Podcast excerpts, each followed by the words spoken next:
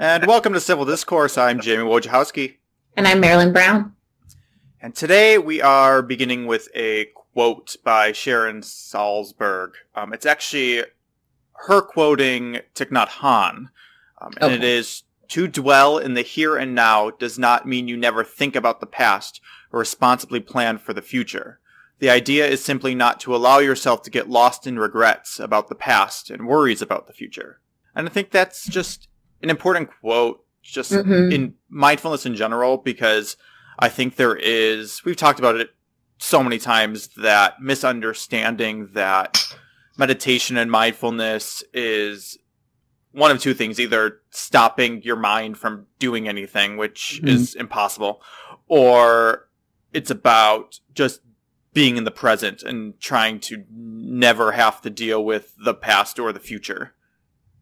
Yeah, yeah, that's one of the things that I think um, comes up a lot, and and it's one of those. I, I like the part of the quote where it says dwelling in regrets about the past, because I think that's where we really aren't being mindful. Thinking about the past, there's a mindful way to think about the past, I think, is what that that quote is kind of saying. And there's a mindful way to think about or plan for the future, but oftentimes how we get caught up either thinking about the past or thinking about the future is in a way that's very, very unmindful. And so that's where the regrets come in of things that have already happened. And, and that, that, that lack of acceptance, I think, is kind of that, the, the piece that really sticks out to me with how we oftentimes approach either dealing with the past or thinking towards the future, is kind of this lack of acceptance. And that's that, that's what's, that's how we miss that mindful piece. So I think that quote is super, super important, because it's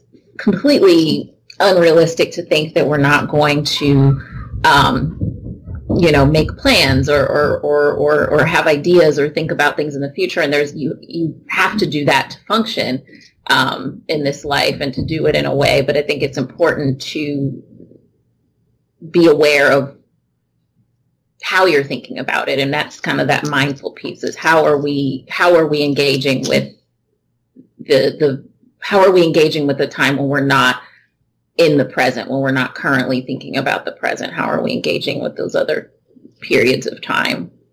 Right. Right.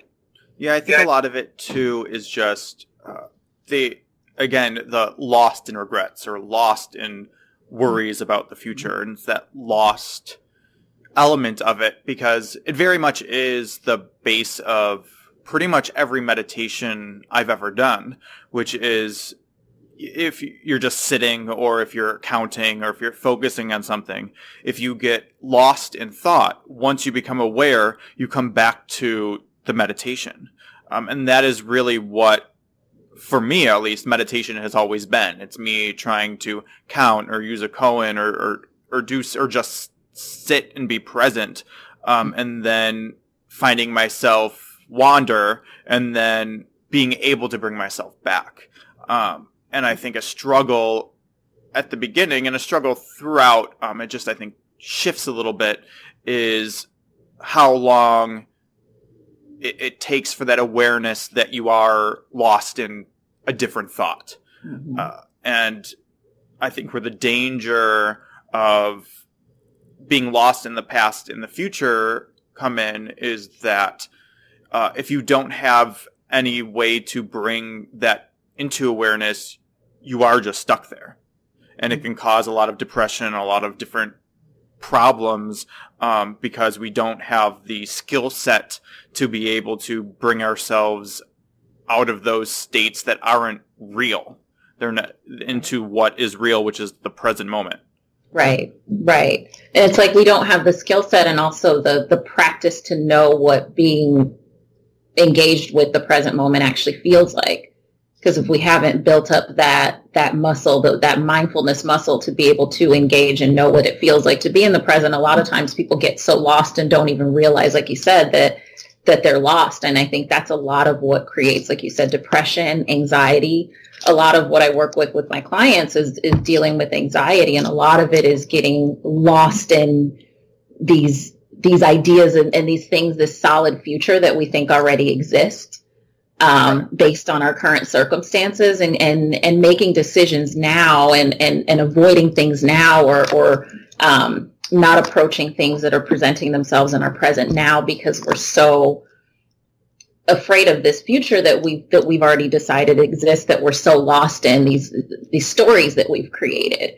Um, and our mind does such a great job of creating stories. I think that's kind of what it's doing all the time. If we're not intentional and being mindful, our mind is kind of just shooting out stories all the time and creating stories based on our experiences. And so if we're not able to pull back and and and anchor ourselves to the present and know what that feels like, then it's very, very easy to just think that that's the reality that we're living in.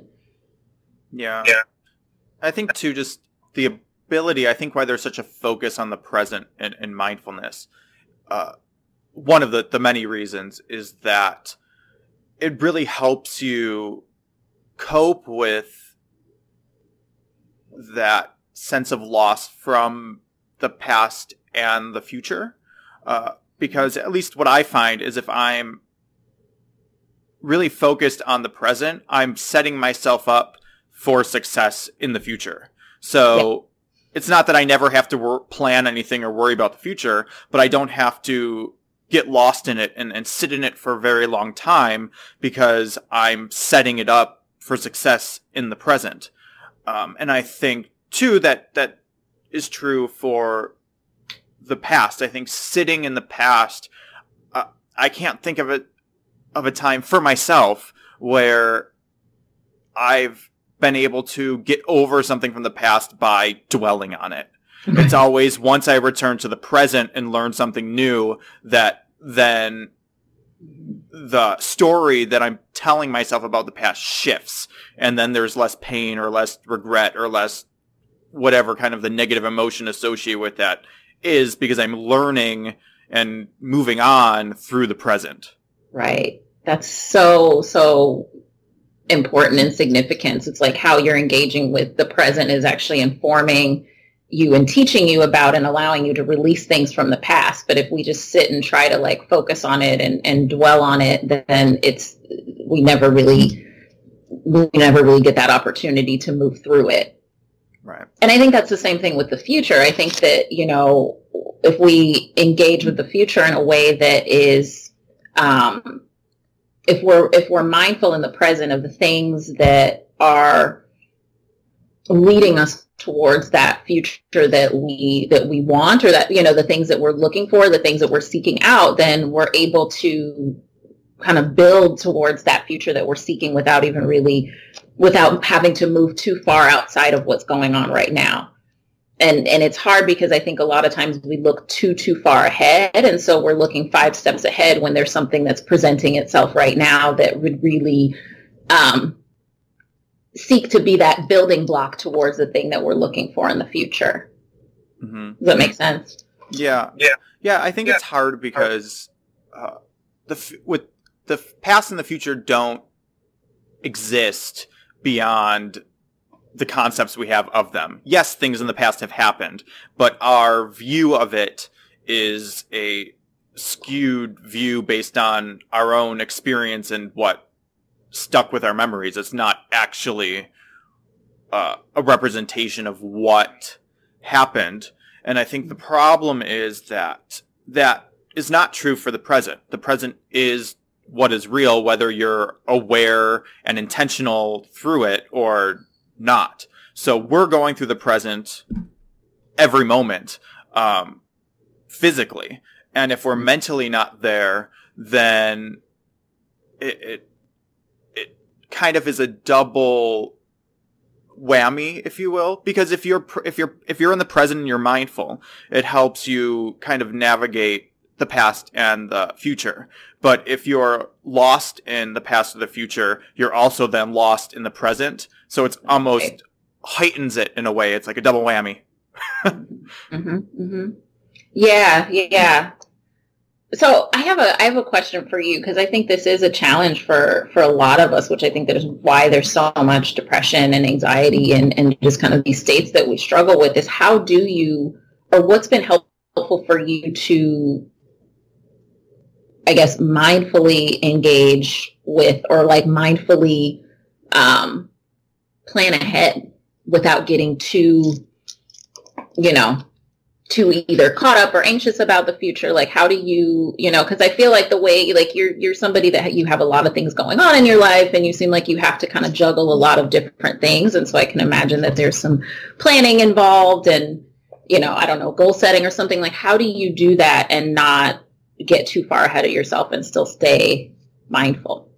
Right. Uh, I think uh, for me, I, I think the first part of this is just self-reflecting and realizing where you naturally tend, where your mind naturally tends to go. Um, 'cause when I started meditating, I realized my mind almost always, when it gets lost, is lost in the future. I almost never really reminisce or th- get lost in the past. Well, it's just not how yeah. I'm wired. I'm a present and future thinking person. Um, mm-hmm. So once I think you are aware of that, uh, it becomes a little easier to navigate because you know you start to realize what to look for. Um, right. And I think, too, there was a big shift when I stopped trying to uh, control the future, right? Mm-hmm. I think a lot of people yeah. set, I have this goal, and then it's a hard, rigid goal that they're just trying to accomplish, and there's no flexibility to it um, in the moment. So they're just right. thinking about that goal and missing all these potential opportunities mm-hmm. um, that, one, could lead them to a different goal, or two, could lead them to the goal through a different route they haven't thought of before. Right. So what yeah. I try to do is plan my life based on what I have to do, my career. Like, if I have to go to work, I have to go to work. I have to put it in my calendar the day I have to go to work. Um, but with goals, I set the goal as something that exists in the back of my mind, um, not something I'm driving towards.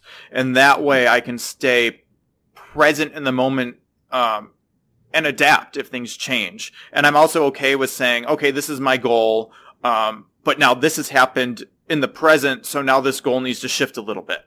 Um, and it's kind of ever-changing. So my perspective on a goal isn't a final destination. It's this evolving structure.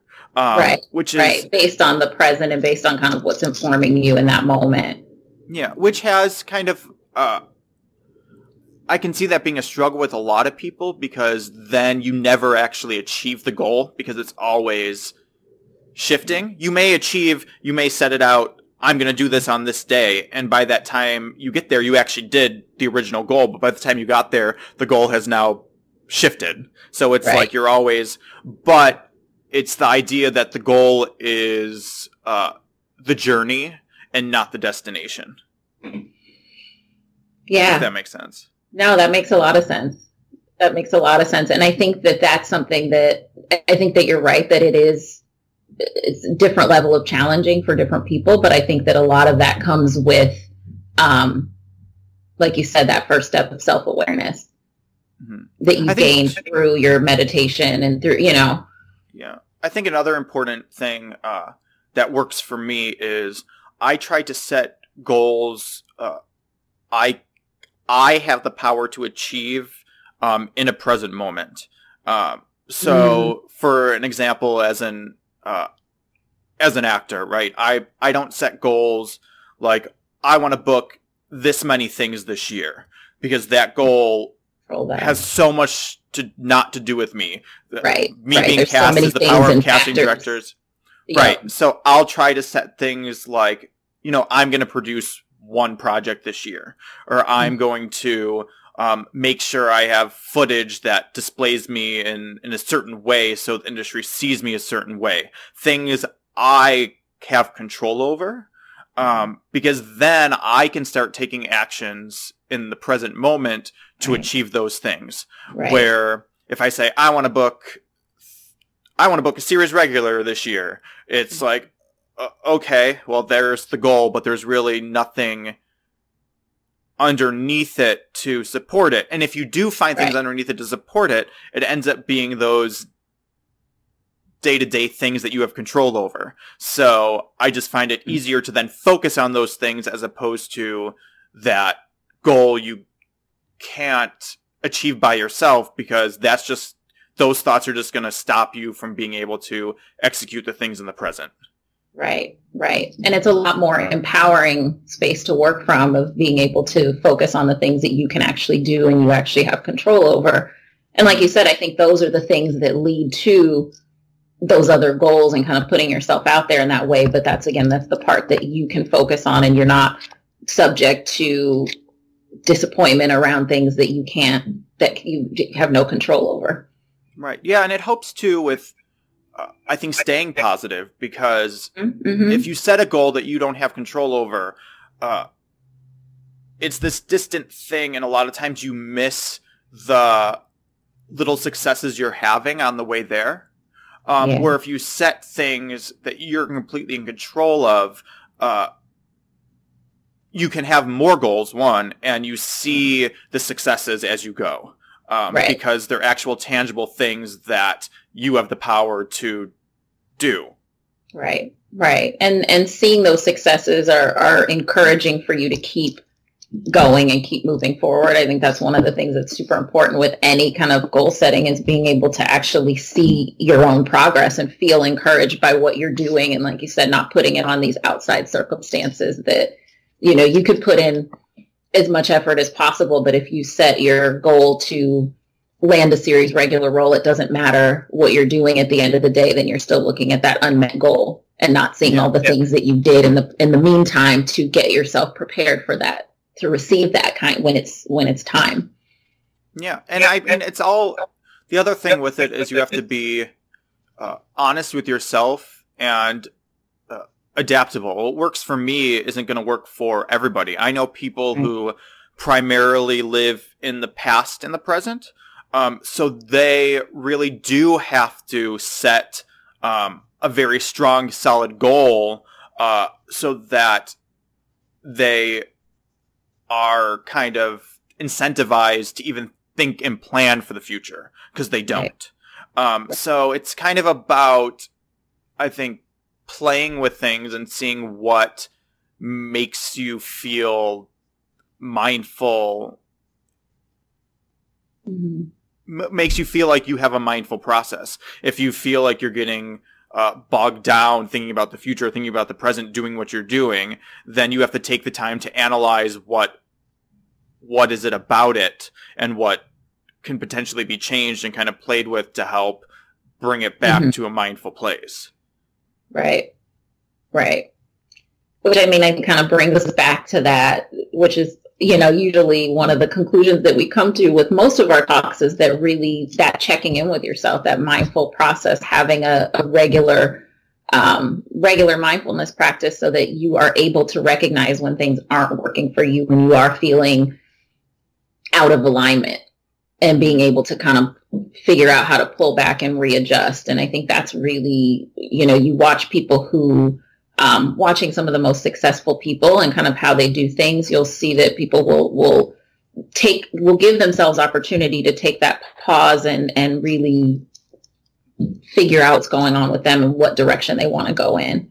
Um, and I think sometimes that's, that can be really anxiety-provoking in and of itself, because we live in a culture that's very driven and very hustle-driven. And, and so I think we kind of are given this this um, message that, like, don't slow down, you'll miss things, you'll miss opportunities, you have to just kind of keep going and keep driving. But I think a lot of times that people will drive themselves in the wrong direction um, and get really far, not realizing and not stopping to kind of pay attention to what's going on um, inside. And so I think that's super important and can often kind of go against the, the norm. Yeah. I yeah. think what's been helpful, uh, what was helpful for me when I first started uh, meditating was finding ways to uh, use what you're learning while you're sitting uh, in your real life, right? It's kind of bringing what happens on the on the cushion into your life is probably the hardest point, because it's easy to sit there. And right. when I say easy, it's not easy, but uh, it's easier to sit there and be mindful and then get up and have no idea how to implement that into your life. And I think a lot of people uh, make this mistake, and I made this mistake where uh, I would, these important things, I would like goal setting, right? Which is important to a lot of people. I was like, I'm going to do this mindfully, right? And then it would be really frustrating because I would fail. And for my career and for things, it's an, it's an important thing for life. Right. Um, and once I started saying, you know, I'm going to try to incorporate it mindfulness into today, I'm just going to try to eat mindfully. I'm going to try to cook mindfully. I'm going to try to clean mindfully. These things that don't really, if I don't, if I fail at doing it mindfully, it doesn't really affect my life in, right. in a huge way. Um, one, I found I was, it was much easier to succeed in doing it. Um, and two, then that was allowing mindfulness to kind of seep into the more challenging aspects. So I found I was just naturally starting to approach goal setting and, and thinking about the future, um, or reminiscing about the past in a more mindful way naturally, um, because I knew what that felt like beyond just sitting and meditating. Right. Yeah. Yeah, I think that, that um, that's kind of one of the more, I won't say it's an overlooked mindfulness tool, but I think that like using mindfulness in kind of everyday activities is really one of the most effective ways to kind of, um, again, build up that mindfulness muscle and kind of know what that feels like and be able to resonate with that feeling, because there's so many things that we do unmindfully all the time. And so when you bring mindfulness into it, you can really kind of feel that shift. And I like what you said, that it doesn't really matter whether you do it mindfully or not. So it takes the, the, it takes any kind of worry or shame or anxiety about how this, how, what the actual outcome of is it or outcome of it is.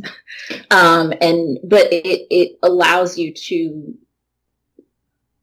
to connect with that feeling. And, and, and I think you're right that what, what ends up happening is that you find yourself able to be more mindful in in challenging situations or in things that are a little bit more um, of consequence without even really realizing it, because you've been able to build up that, that um, you know, I don't know, I can't think of a better word for it, but that, you know, that feeling and that connection to it um, outside of those things.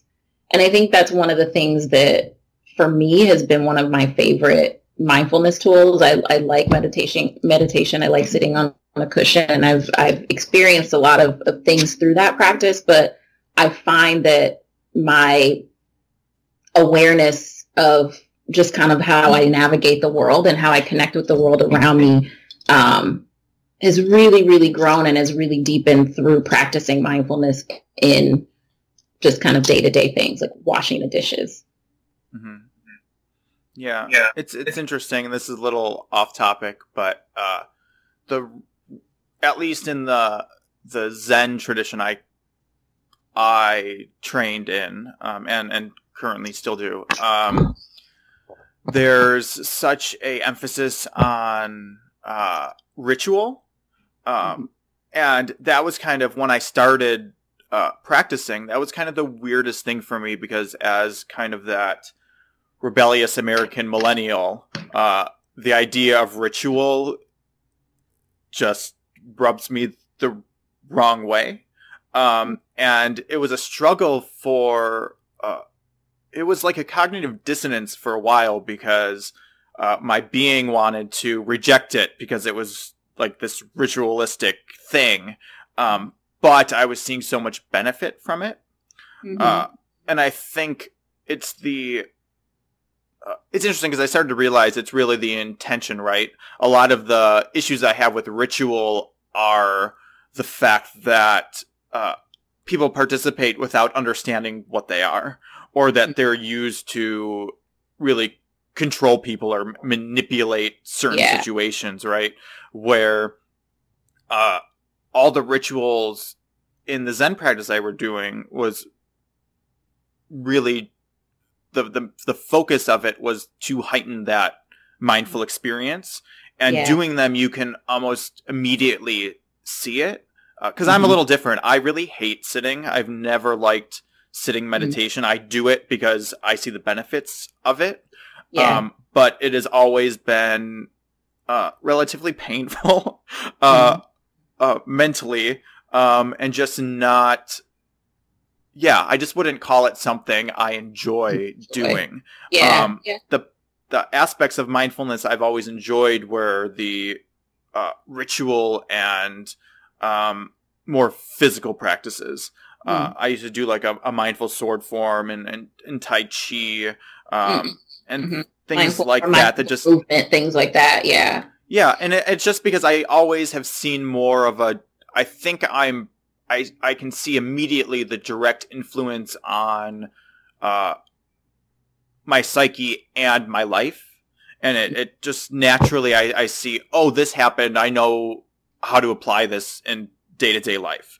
Um, where I think just sitting, uh, for me, it takes a little bit more uh, analysis and work more kind of work. It. Yeah. Yeah. Yeah. Huh.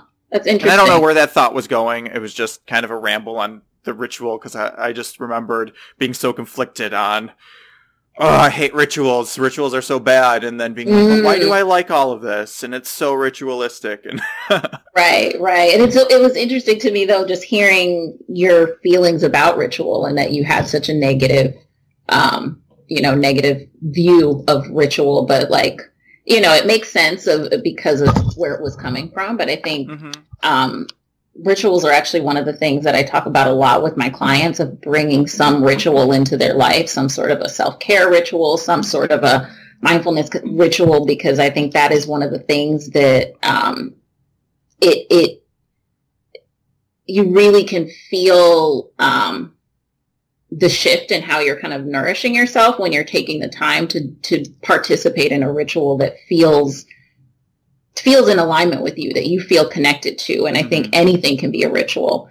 Um, one of the things I've talked about, I think we've talked about this before, is that for me, like with having natural hair, I mean, I have braids right now, this is not my hair, but when my natural hair is out, that's something that I've had to recognize that I have to incorporate a hair ritual into my week. And it has to be something that I, I accept and I do mindfully, and I, you know, I, I, I have to set aside hours and, and really kind of um, allow myself to recognize that this is a, a self-care ritual for me rather than approaching it from a, oh, I gotta wash my hair. It's going to take six hours. I'm so over it. I don't want to do this. You know what I mean? And just realizing like this is part of me loving and appreciating and taking care of myself. And, and, and then it's funny because when I started to shift it and look at it that way, then I enjoy it. And it's something that I'm very protective of. And it's like, oh no, it's my, you know, it's my self-care ritual today. Sorry, I'm busy. And it rather than like, oh, I'm going to miss out because I have to wash my hair. It's just funny how just shifting the way I viewed it has shifted that experience for me. And it's not even that something that's that significant. Right. Right. Yeah. It yeah. was, it, For me, it was really just, I think, the lack of uh, growing up. I w- grew up uh, Catholic, but also had a lot of experience in uh, the Mormon church. Um, okay.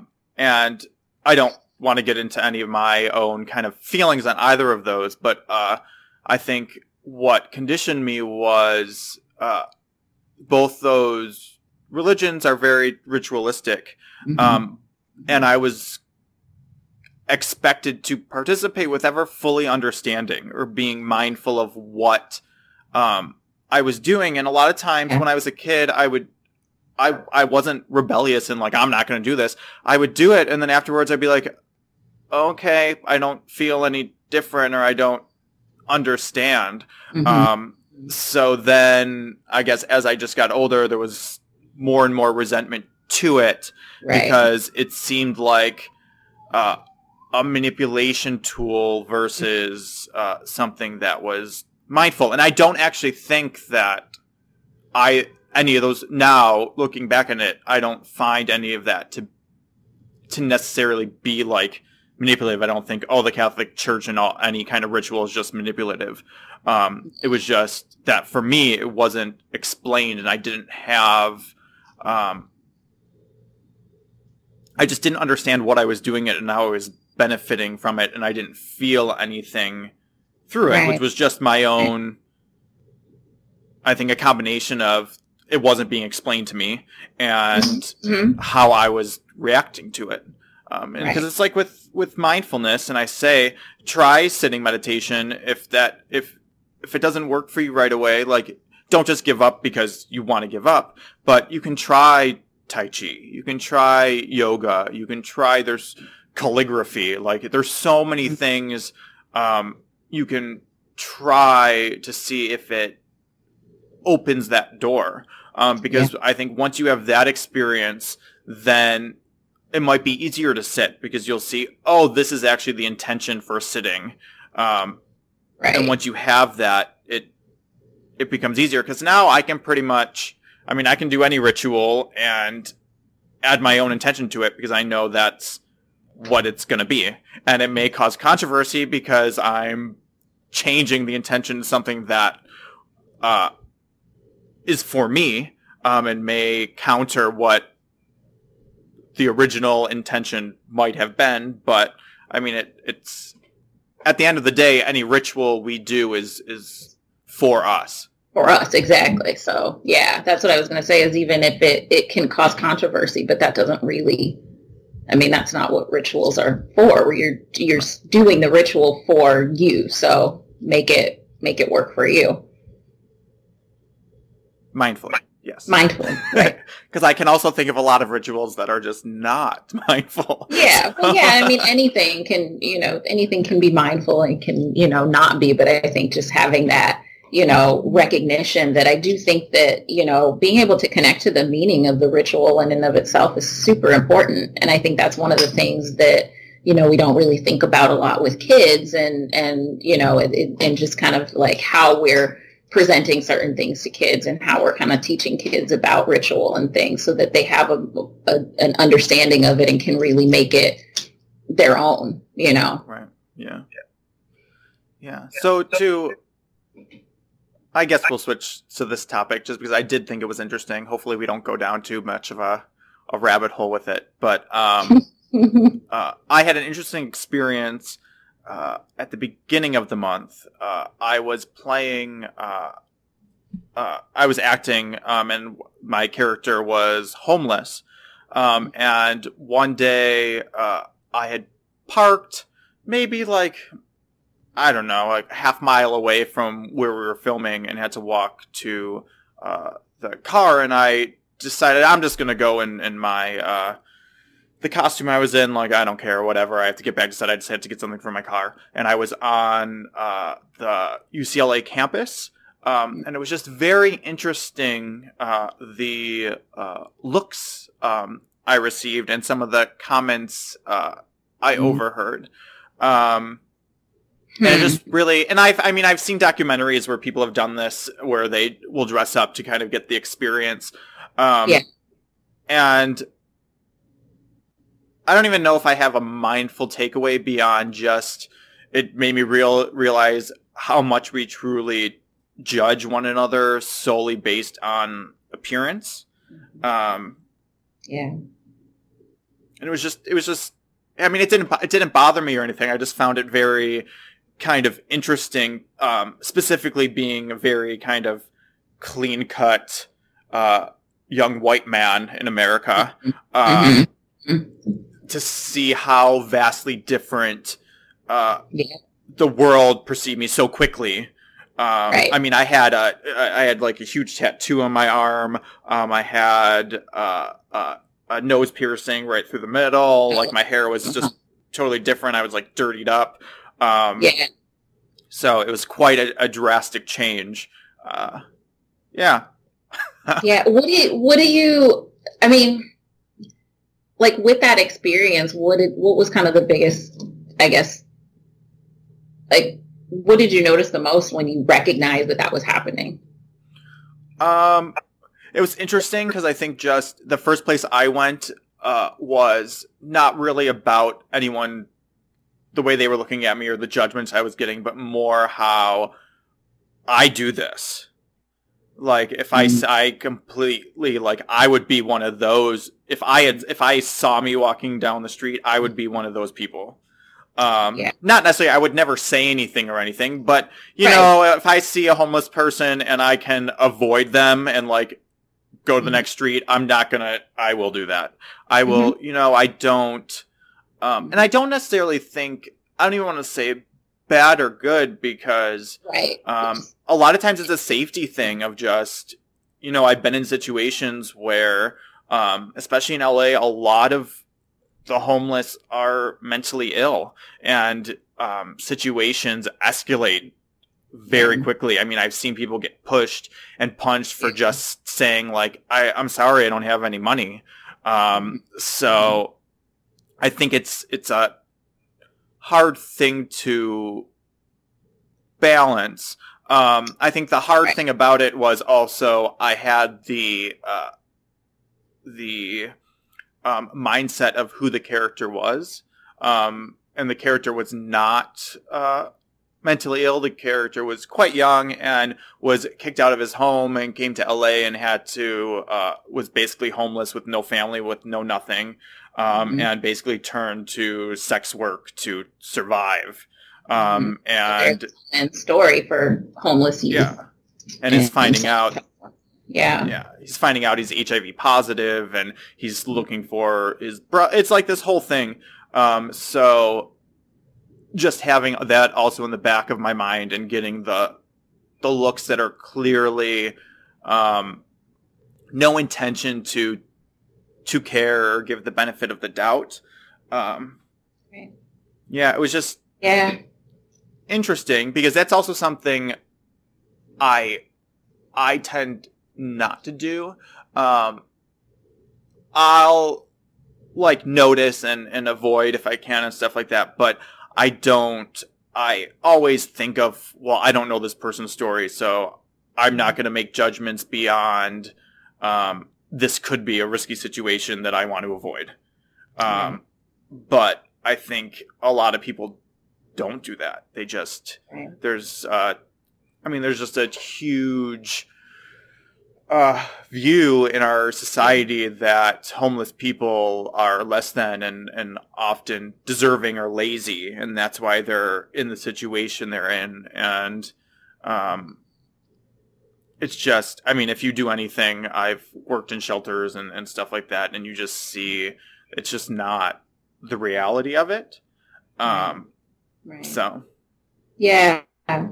So it was kind of like getting that that awareness from a different perspective, because, like you said, you're you're aware of that that everybody has different individual stories as to how they ended up in that situation. But for you to feel that yourself, you know, and be in this mm-hmm. character's, you know, to be in this, to be to be in character and to be feeling that like um, judgment and kind of rejection from.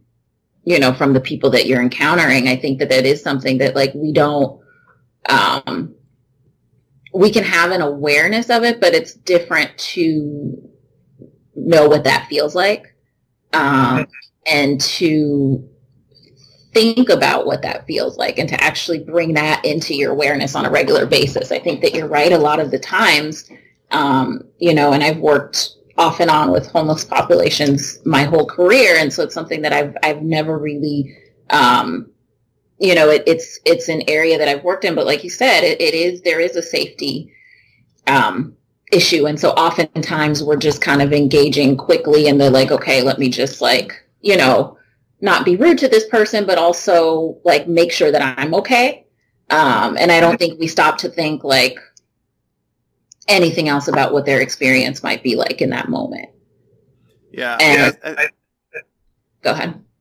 Uh, I, I think the other part that was interesting, and I don't, I mean, I don't know what anyone who was around me was actually thinking, but uh, there are uh, quite a few homeless people around U C L A. And most of the time I feel like they're walking around and no one really pays them any notice. Um, I think potentially what caused so many people to be visibly like looking at me and, and kind of curious, I think was because one, you don't see many young homeless people in that area.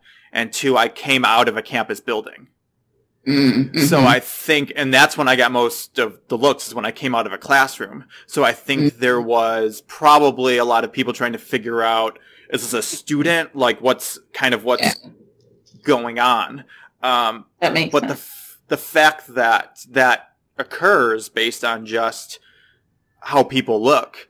Um, and I mean, we in America, it's, you get it from homeless. You get it based on race. You get it based on age. You get it based on uh, sexuality, on sex, on like everything that potentially you can see physically um, or assume physically about someone.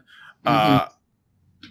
You're going to get judged for at some point because um, it's just very much how our culture functions at the moment. Mm-hmm. Yeah. Sounds like that was an interesting experience.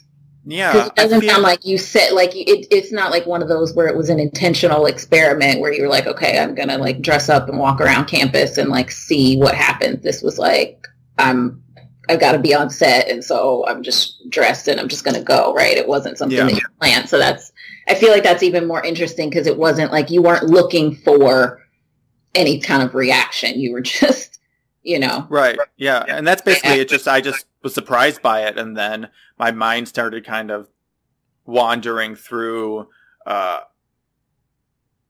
it. And I wonder too, if it was because it was a new experience, I wonder how much uh, people realize themselves being judged based on physical appearance in a day-to-day uh, situation, unless it's, you know, an extru- someone's actually saying something or or stopping or something out of the ordinary. Clearly, like, that's happened. You're like, why why are you staring at me?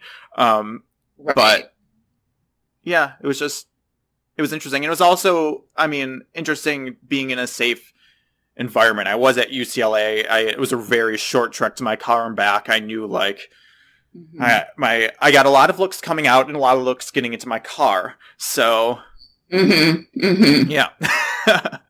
yeah. I feel like I, I want to have some, like, really insightful experience from it, but it was really just more, I think, of an interesting thing. And then later in that day, it, it was uh, interesting, too, because I was coming back from uh, some stunt training I was doing and stopped at the gas station, and a homeless man approached me um, with his dog and uh, told me his whole life story.